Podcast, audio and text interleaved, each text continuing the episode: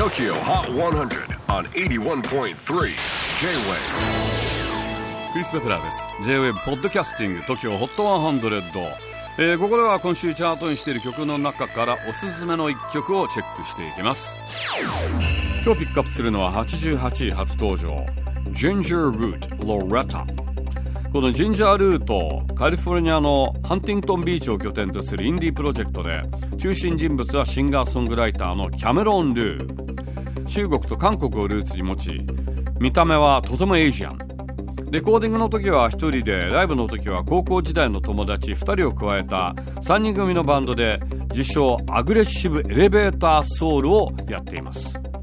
何でも以前ライブを見たお客さんからエレベーターの中で踊っているようなチルを感じる一方でアグレッシブに叫ぶように歌っているよねと言われたからだそうです。音楽的には日本のシティポップからも影響を受けているようで今月シティスリッカーと題した EP をリリースします。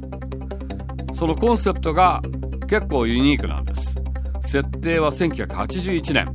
シティスリッカーという架空の日本映画をアメリカでリメイクすることになり